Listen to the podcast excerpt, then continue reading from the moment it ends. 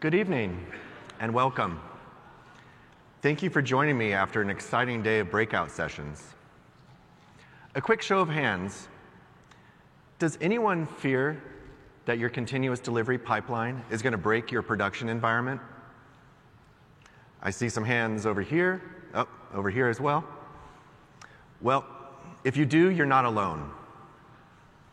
This talk is about adding safety checks to your continuous delivery pipeline. I'm going to show you how to efficiently test your changes before pushing them to production, and how to add safety checks in the deployment process in the production portion of your pipeline. Hello, my name is Curtis Bray, and I own the continuous delivery tool AWS Code Pipeline.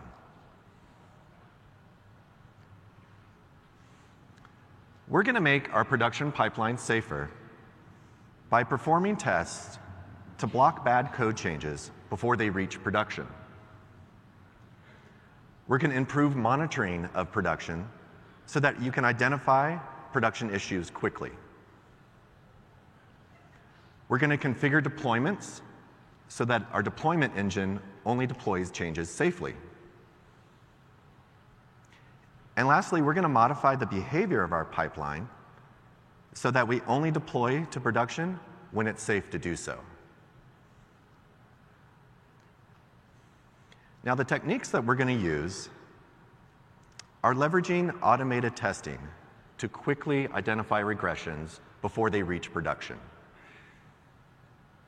We're going to continuously test production to identify any functional regressions quickly. And we're going to validate running software on each host at deployment time. This ensures that our deployments are successful. Big bang deployments can be dangerous. So instead, what we want to do is segment production and deploy to each segment separately. And then when production is unwell and we don't know why, we're going to halt promotions into production to help stabilize the environment. Now, key components to being successful at continuous delivery is to have an automated release process. This means you're using version control for your source code.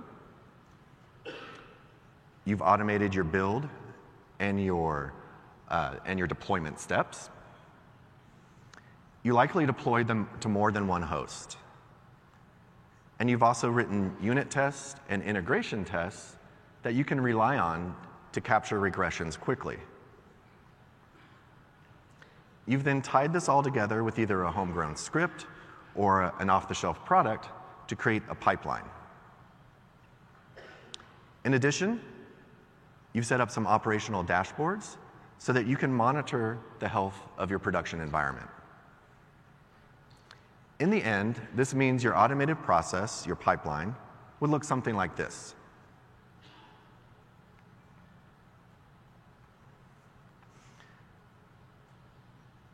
So, at a high level, this talk is focused on deployment and release automation best practices.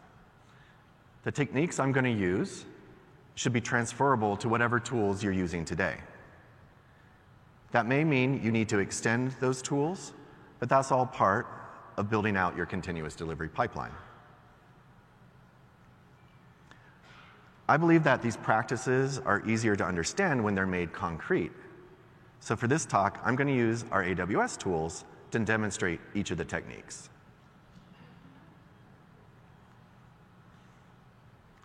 We're going to use four different categories of tools in this talk. Monitoring, software development, build and test, and deployment tools. For monitoring, we want to be able to listen to production and have it send us alarms when things go bad. We're going to use CloudWatch for events, metrics, and alarms. We're going to extend our release process with some software development tools. In this case, SNS and Lambda are going to provide us with the tools we need to extend Code Pipeline's behavior. We'll use, we'll use Code Build as our fully managed build service where we're going to be able to compile our code and run our tests and then package it in a form that's ready for deployment. And lastly, we're going to use some deployment tools to ship our code into production. We'll be using code deploy to deploy onto our EC2 instances. And then we're going to use code pipeline as our continuous delivery service that's going to automate that end-to-end process. Okay, now let's translate this abstract release process into code pipeline. Again, you should be able to translate this into whatever pipeline tools you're already using today. So you can see our five actions from our, in our end-to-end release process map onto code pipeline like this. So a pipeline models our workflow from end to end. Within our pipeline, we can have stages.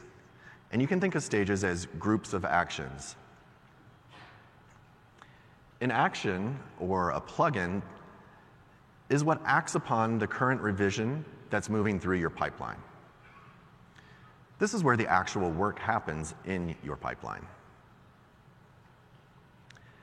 Stages can then be connected by transitions, and in our console, we represent these by an arrow between each stage. Transitions can be enabled or disabled, and when you disable a transition, that's how you can prevent changes from being promoted into production. Each time a new change is committed into your source location, a new pipeline run is, is triggered. This new code change then passes through all the actions in the pipeline, and many pipelines in the final stage, that's where a deployment to production happens.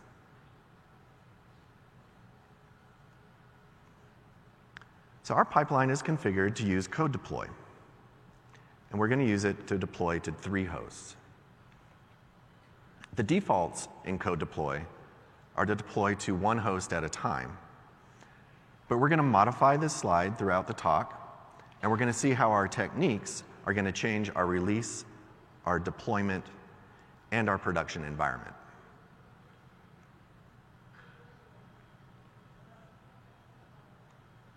So now that we've got the prerequisites out of the way, let's move on to our first technique. But first, a quick story. So when your team writes software, there's bound to be tests that slip by local developer box testing. I remember a team in a situation where they needed to push out an urgent bug fix through their pipeline. As they got ready to push that change, they noticed that they'd been committing regular code changes for the last couple weeks, but none had actually been reaching production due to a failed integration test. The team was busy writing software, but lost sight of tracking that software all the way out to their production boxes. If the team had more proactive notifications of their test failures, then they would have had better hygiene of their pipeline and would have been more confident of making this urgent change, knowing that it was going to be the only thing being pushed to production at that time. So let's not be this guy. Let's make sure that we have reliable automated tests in, pre, in a pre-production environment that don't slow down, that doesn't slow down our release pipeline. The takeaway here is that although we're committing code, it doesn't mean our customers are getting that benefit if our continuous delivery pipeline is blocked. So some integration tests can take multiple hours or longer to run, so it's not realistic that the developers would sit there and manually watch for success or failure from the test. So, to solve this problem, we need to automate the notification of test failures and we need to deliver it to a place where the developers live. And that would keep the test and the pipeline in good health. So, for each build, the suite of unit tests should be run automatically. Once built, it would be deployed to a dedicated integration environment. The integration environment then can be used to test multiple software components together and to run other automated tests like UI testing. If any of those automated tests fail, the development team can be notified in their chat room immediately to rectify the issue. So let's look how, at how we can utilize code build as our container for building our software and running our automated test executions. Now, again, each commit of your source repository is going to trigger a source change. Then it'll be automatically built and unit tested, and the application will be deployed to your dedicated integration environment. At that point, additional integration and browser tests can be run in parallel against that integration environment.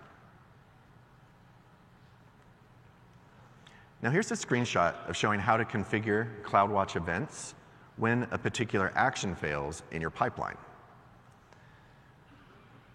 In the event source, we can select all code pipeline actions. Then we select the state of failed. We can then configure the failure event to trigger a Lambda function. Using that Lambda function, we'll then notify our Slack or our Chime chat rooms. And then CloudWatch can even allow you to further refine the filter down to a specific pipeline or specific action or action type.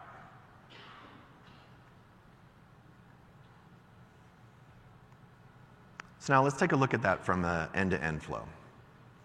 The change enters our pipeline. It's built, unit tested, and deployed. But in this case, a failed UI test would then trigger a CloudWatch event.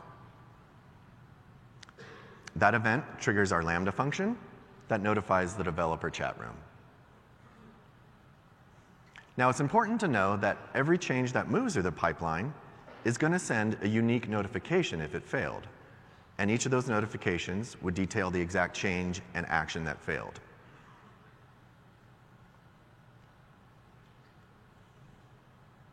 Okay, that covers our first automated testing technique. Now, we all run complex systems and they can often break in some unexpected ways. I remember a time where a team had a buy button disappear from their website. The site had some downstream dependencies on an inventory management system. That system started returning empty pricing data, so the site simply stopped showing the button. The team was unaware of the issue until a customer actually contacted them and told them of the problem when they were trying to buy items. If the team had better information about the state of their service, they might have been able to fix the issue before the customer even discovered it. So, the lesson to take away here is that although our service is working currently at one point in time, it doesn't guarantee that it won't stop working at a later point in time. There's a wide range of reasons this service may degrade, including dependency or environmental changes. These regressions in our service aren't caught with our standard monitoring. So, to solve this problem, we can use synthetic traffic to simulate real users and identify problems before the customers run into the issues. Our synthetic traffic needs to test all business critical functionality. We want our synthetic tests to behave like real customers do. So this would typically mean you would authenticate, add an item to a cart, and check out. But it's important not to just test the user interface, but also uh, the public APIs. The tests need to run quickly so that you get feedback fast. The longer the test runs, the more likely your customer is going to find the issue before you do. So a good target is to have your tests run in about a minute. Since we're simulating user interaction with our site, we can test the speed at which our calls return from the customer's perspective and tell if the customer experience is degrading. We can also test to see if the customer, if our site is reachable by our customers. The system may be up, but for some reason, traffic from our customers may be blocked and not being received. All right, so let's look at the flow of how synthetic traffic works. When a customer uses our service, we return this re successful result back to our customer and then report success to our monitoring system, in this case, CloudWatch. Our synthetic traffic has the same workflow. It makes a request to our service, our service reports success to CloudWatch, but then our, our, our synthetic test also sends results back to our monitoring system. The synthetic traffic metric will let us know if this critical business functionality is no longer working. It provides us with data also to then measure the client latency and reachability. Now we're going to schedule these synthetic tests to happen once a minute with CloudWatch. When our synthetic test fails, then it will issue an alert and raise an alarm through CloudWatch. At that point, our operators can respond and fix the issue. Now, with this particular setup, we're not provisioning any new hosts into our fleet to run these tests. So why do we have two metric streams? It, it, may not be obvious why both our service and our synthetic traffic tester both send the results to CloudWatch. So if we think back to that earlier story where the site no longer displayed the buy button, the customers will continue to use your website and be unable to see the buy button, but all the monitoring data from your service reports healthy because the customer interactions will work. However, from the synthetic testing point of view, a business critical functionality is missing.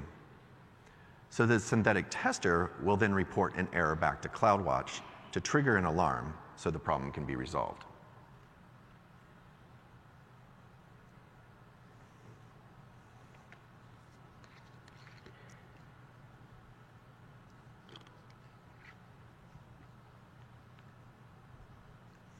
So now let's build out one of these synthetic traffic tests. We're going to build the synthetic test in Lambda and have it run every minute. In this example, we're not going to build a complex test that's going to simulate all customer interaction, but instead we're going to do something a little simpler. We're going to test that we can access the website by making an HTTP call and validate the contents of the response. We're going to use Lambda to run our tests, and then we'll use CloudWatch to capture the data from the test. The Lambda console has sample applications called blueprints, and these can help you get started building out functions very quickly. Lambda has a blueprint for synthetic tests that we're going to use in this case. Canaries are a term used by our internal teams at Amazon for a synthetic test, which is why we use the term canary here. Now, during the blueprint configuration, you can also select to invoke the Lambda function on a schedule with a CloudWatch event. Now, here's the Python code that's created by our Lambda blueprint. We're going to define the URL that we're going to test and the text that we're looking for, AWS code pipeline. The URL open method does the actual work of making the request to our site, and then the validate method looks for the text on the page. Now, it's very important to return the right status, record, status codes because those are what are fed to CloudWatch. If there's a failure, Lambda will raise an exception. Otherwise, it will exit normally.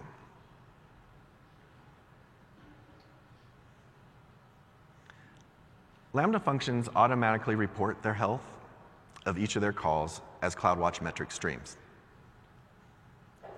So in this screenshot, you can see a number of Lambda functions that have been created. And then I can graph the metrics that are important to me by selecting them in the console and also build alarms off of those metrics.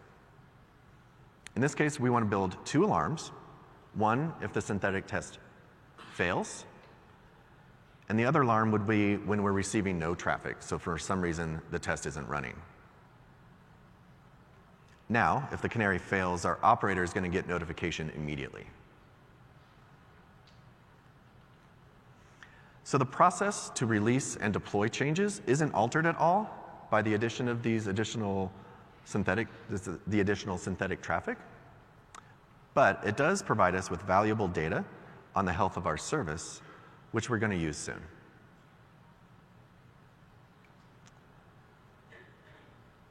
Now, one of our teams had built an internal service and they were getting ready to launch. An operations dashboard review is a standard process that we use when we're preparing to release a new service. In that review of the dashboard, we noticed that the service had been unavailable. And upon deeper inspection, we found out that during one of the deployments, a database table had been renamed. So the development team had fixed the table and redeployed and didn't think much of it. But during that deployment window, not one host in their fleet was serving traffic. They were completely down. The team wasn't checking whether their deployment had succeeded. They actually had a bug in their deployment process. So if this had happened a week later, it would have been much more catastrophic because the service would have been live. So let's look at how we can prevent this from happening to you in the future. Now again, we're using code deploy for all of our deployments here. Code deploy will deploy rolling updates to EC2 instances. As you can see, each host is taken out of the load balancer, the version is updated, and then it's placed back into the load balancer. But rolling deployments by themselves don't verify that the application is working when the instance is updated. This means if you accidentally made a change, and your application stopped working, you could easily find your fleet broken and completely unable to serve traffic. So by default, deployment systems are unaware of application-specific logic, including whether the new code actually works. This means we don't know if the deployment has left our service running or whether it's broken. Rolling deployments need three checks for deployments to be safe. The first check we need to do is for each host that we deploy to, we should start up the application and then quickly verify that the application is working. Second, we need to configure our deployment engine to tolerate a small number of failures. And lastly, if the deployment fails, we need to roll back to the previous version. So let's look at how we can make these three changes in code deploy. Code deploy can be configured to run scripts at different part of the deployment lifecycle. The appspec.yaml file defines those lifecycles and the scripts to run. The lifecycle hook, the last one that we're interested in here, the validate service hook, is at the point where the application is started up, and we can validate that it's running and return invalid results before adding it back into the load balancer. So let's look at our deployment process once we've added the deployment validation steps during our host updates. Now, when a deployment occurs and a host fails to start up, we'll fail the host deployment and not put it back into the load balancer. Now we fix the problem of only adding hosts back into service if they can serve traffic. But from a deployment perspective, it still will have, it will have failed. And it's unlikely that we want to fail our entire deployment just because one host failed to start up. Imagine you run a large service and a, you have a fleet of hundreds of hosts. In this case, if a host fails to update, you want to quarantine that host and continue deploying to the rest of the fleet. In this example, we're also left with the host, with the fleet in an inconsistent state. So let's see how we can fix both of those issues. Now, this is where Code Deploy's minimum healthy hosts can help us out. The minimum healthy host setting defines the percentage of hosts that must be healthy for a deployment to continue. Let's look at an example where we have a fleet of our 10 hosts, and we've set our minimum healthy host percentage to 70%. If one host fails their deployment, then the overall deployment will succeed. In this scenario, 90% of our hosts are healthy. However, if four hosts had failed their deployment, then the overall deployment would fail. In this scenario, only 60% of our hosts are healthy. But also notice that we have one host that wasn't deployed to because the deployment failed. Now, Code Deploy supports the minimum healthy host setting via deployment configuration. By default, Code Deploy will update one host at a time but it also provides the ability to update all hosts at once or half at a time. If these options aren't suitable for you, then you can also define your own percentage via the CLI.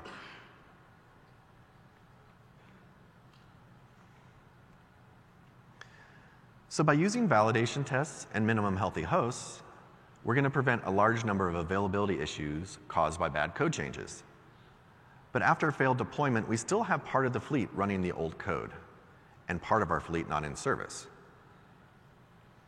So code deploy will roll back to a previous application version if the deployment fails and the rollback option is selected.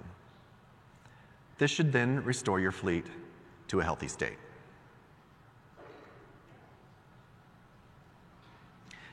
So managing deployment health doesn't affect our release process, but it does change our deployment process.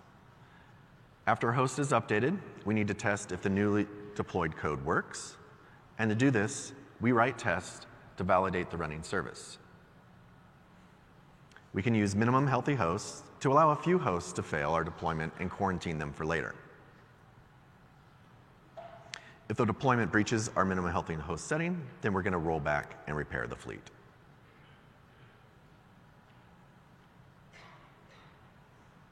Okay, next let's talk about segmenting production. So I remember a team as part of their release process, they broke the ability to add items into the cart. The team had already implemented synthetic traffic testing, so they caught the issue very quickly and they rolled back their change. Unfortunately, the service they broke received a lot of traffic. So customers were calling in and emailing and tweeting, frustrated that they couldn't add items. The service was only unavailable for a brief period of time, but it affected all of their customers. So let's not deploy in a manner that's going to impact every customer, even if that's what the grumpy cat wants you to do. If you leave production as one big pool, then any bad change can affect all customers and that blast radius is just too large for many services. To reduce the risk of a bug impacting production, we can then segment our fleet into multiple smaller sections and deploy to one segment at a time. After each deployment, we can then run our post-deployment tests before we move on and deploy to the next segment. We keep deploying and testing until all of our production fleet is updated. So let's look at the different ways that we could segment production. The first step is to break your, your production environment down into multiple segments. And you can think of a segment as a deployment blast radius. So some typical segment types could first be a region. An AWS region is a, physical location around the world where we cluster data centers, and we always segment deployments to at least a region level. We tend to deploy to one region at a time so that the blast radius for a change is limited to a single region. And we call each group of logical data centers an availability zone. And the zonal deployment pattern then allows us to tie software changes to network topologies. By deploying to a zone at a time, we can reduce the risk of a bad change affecting the entire region. But even a zone can be too large of a blast radius for many services. So we can create deployment segments that are subzonal. We see larger teams at AWS structure their deployments into subzonal cells. But all teams want to gain some confidence in their deployment before they start rolling it out into other segments. And these customers would deploy to a single host, a canary deployment, before continuing out to the rest of their fleet. So here your release process changes to reflect the level of safety you want to achieve. The minimum configuration I see is one canary deployment and then the deployment to the remainder of the region. A more common pattern is to deploy to three zones, each with three hosts. Having many hosts over many zones helps us with our availability because we can lose an entire availability zone and still have 66% of our hosts available to serve customer traffic. Now, to manage costs, we could migrate to smaller instance sizes.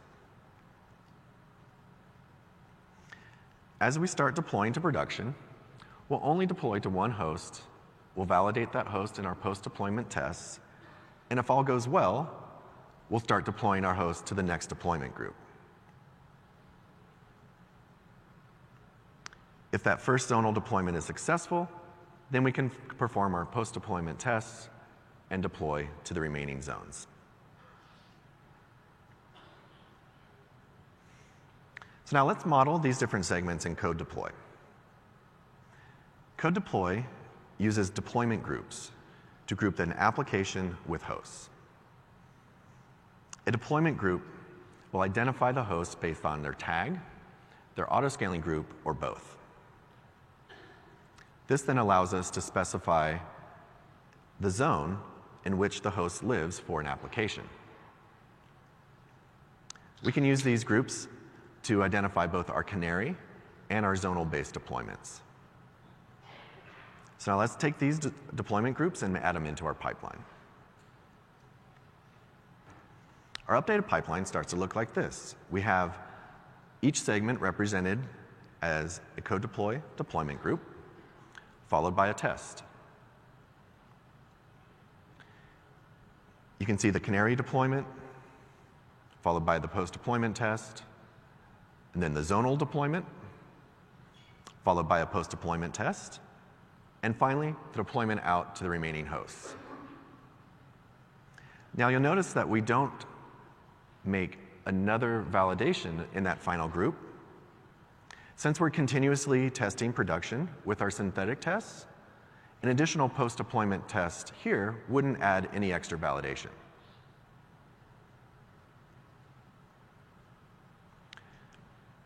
So now let's get into the details of how to build one of these segments out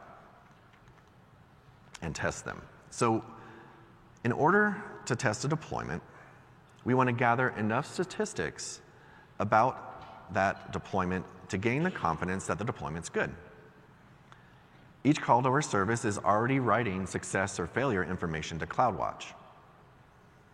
We can use that CloudWatch data stream as our data source to validate the segment deployment hasn't broken production.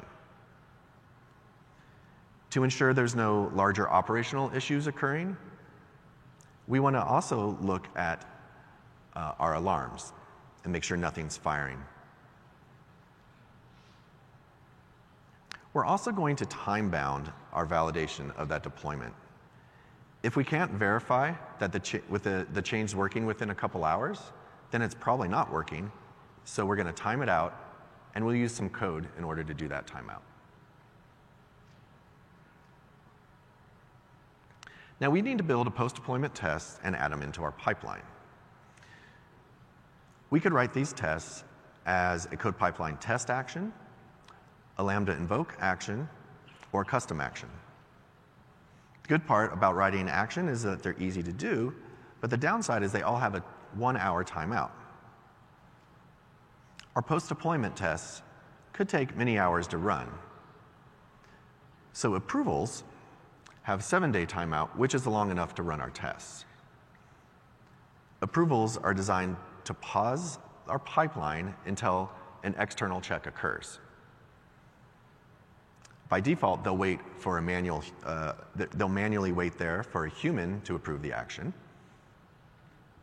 But they could also be configured to be approved via an API call. And that's how we're going to use them in this example. So let's take a look at the approval pattern. Now, approvals actions don't run code, but they can signal that they're waiting for an approval. An approval be can be configured to send out a message on an SNS topic when work needs to be done. And then a callback can be made back into code pipeline to approve the action, and then the pipeline will continue processing the change. So let's see how to configure the approval and the SNS, config configure the approval to use an SNS topic. In this screen, screenshot, the approval action is being configured. And we're going to configure it to send this message on an SNS topic. Approvals also have a comment field and the comment field can be used to pass additional machine data to the approver. In this case, the approver is a Lambda function, so we're going to send the data as a JSON format. We're going to pass through the CloudWatch metric stream that we want to monitor, the number of data points that are needed to succeed, and then a timeout period before we fail the test if we don't receive a positive result. So let's look at that end-to-end -end flow now of performing the test. When a change enters our pipeline, it reaches the approval action, and it sends a message on the SNS topic to our Lambda function. The Lambda function will then store the message in a DynamoDB table, and then we have a second Lambda function that will read that segment deployment approval data from DynamoDB. We use CloudWatch events to schedule the calling of that Lambda function each minute. If we have enough data from CloudWatch, then we can call back into Code Pipeline and approve the action. That then allows our change to move on to the next deployment. Now let's look at each of these Lambda functions in a little more detail. First is the register deploy test function. Its goal is to read the approval data from SNS and write it into Dynamo. This function takes in three parameters. The first parameter, events, contains the information about the approval action that's been delivered from SNS. We'll pull out the approval information and put it into our notification data variable. In this example, we're just assuming one record, but in actuality, you could have many messages. Once we pull the data out, we can then write it straight into DynamoDB. Now let's look at the evaluate deploy function. It will allow a deployment to succeed if it can gather enough data usage points from CloudWatch. And it's going to fail the deployment if the tests take too long or if there's an alarm firing. I'm not going to show you the details of that code for that particular post-deployment test, although it's going to be available on our GitHub repository after the talk. Instead, I'm going to focus on the code to send the approval result back to code pipeline. Now, to signal code pipeline that a post-deployment test has succeeded, we'll call the put approval result method. This method requires the pipeline, the stage, and the action name to identify the action to approve. The method also requires a status and a message to signify that the post-deployment test is approved. So I want to briefly talk about Canary deployments because they're configured slightly differently than regular deployments. The way they're the same is that they are part of the production fleet, just like regular deployments, and they serve production traffic to customers. They're configured in the same way as the remainder of your production fleet. They participate in the production fleet metric stream and alarms as well. But where they differ is that they have their own metric stream to alarm on. Canary deployments emit their metrics twice, once for the production fleet and a second time for use in testing their deployments. Canary deployments need their own metric stream because Canary metrics can get drowned out when aggregated with the production fleet metrics. Think about the instance when you have hundreds of hosts in your fleet, and you have an alarm configured to fire on a set of three failed data points, three consecutive failed data points. If your canary is throwing errors, it's very unlikely that the alarm will fire, even though the canary deployment is clearly unhealthy. So instead, canary deployments should emit a second metric, and the validation should, should occur on that canary deployment metric stream. So segmenting de our deployment has a big impact both on our release process and our deployment process. At a minimum, we'll end up with two deployments, a canary deployment and a regional deployment. The extra deployment steps need to be reflected in our pipeline. Larger services may also choose to deploy zonally, and then we'll also add in our post-deployment tests to our pipeline.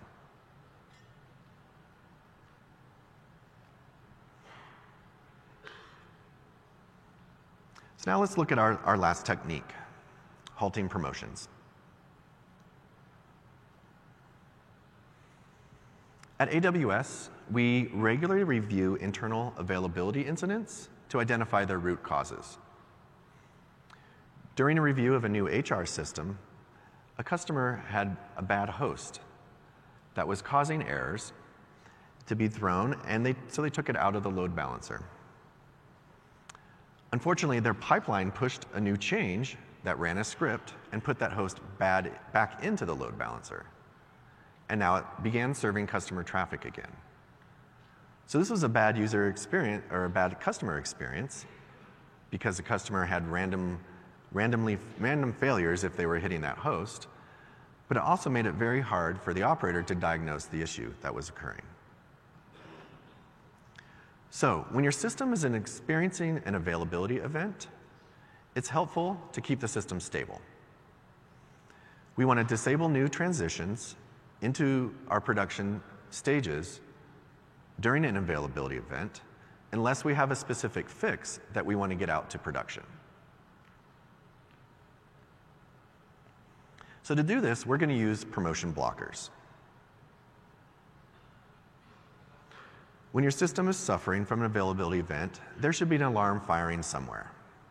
Now, this could be a service level alarm or a company wide alarm. Service level alarms are owned by each team and fire when some portion of their service is not working. Company wide alarms fire when a significant portion of your business functionality is broken. At AWS, when either of these alarms are firing, many teams halt promotions into production. So we've already built canaries that fire service level alarms when our service is in an unhealthy state. We can then wire that to a Lambda function and to a CloudWatch alarm via an SNS topic. If the Lam in the Lambda function, we can then call back into our continuous delivery system and disable the transition into production. Now, disabling the transition, transition is going to halt any changes flowing out into production. And this then gives us the operator the stability they need to diagnose the issue and resolve it. The operator can then manually re enable the transition when the issue is resolved, and changes will continue to flow. The code to disable a code pipeline transition is fairly trivial. Code pipeline has an API named disable stage transition. Now this is going to then stop our change from entering production. We need to though scope this by passing in the pipeline name, the stage name, and whether we're disabling the inbound or outbound transition, and also provide a reason. When a stage is disabled, either through the API call or through the console, it'll contain a reason, and the operator can then come back and enable the transition once the operational event is resolved. Now, our release process is updated to disable promotions to production. As you can see, we're starting to build a release process that's able to adapt to environmental changes. So this actually finishes our review of the five techniques to improve your deployment safety. My goal was to teach you a few techniques to make your pipeline safer. And I hope these techniques will help make your customers happier and your operators happier as well. But this wasn't just a talk about handling a bad code change before it reaches production or modifying your release process, but it was about modifying your release process and your tools to behave the way that work well for your team. So to recap, we can use automated testing to quickly notify our developers and keep our pipelines unblocked and current. We can use continuous production testing to react quickly to production issues. We can deploy safely to production by setting up our deployment configuration to test each host after it's updated and roll back if the deployment fails. We also learned how to partition, production by building canary deployments and zonal deployments. And then we wrapped up with the technique to manage our pipeline by automatically halting deployment production to production by disabling our stage transitions.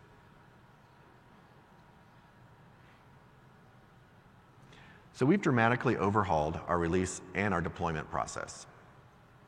We now have real-time data on the health of our system by adding in synthetic tests. From a deployment perspective, we've added in three new tests that didn't exist before we started. We're testing that each host can serve traffic, that each segment deployment doesn't create a functional regression, and we're testing whether deployment failed and triggering rollbacks if so. From a release perspective, we've added the ability to halt the flow of changes out to production during availability events. I hope you've learned something here today that you can then take home and apply into your own continuous delivery process. Thank you.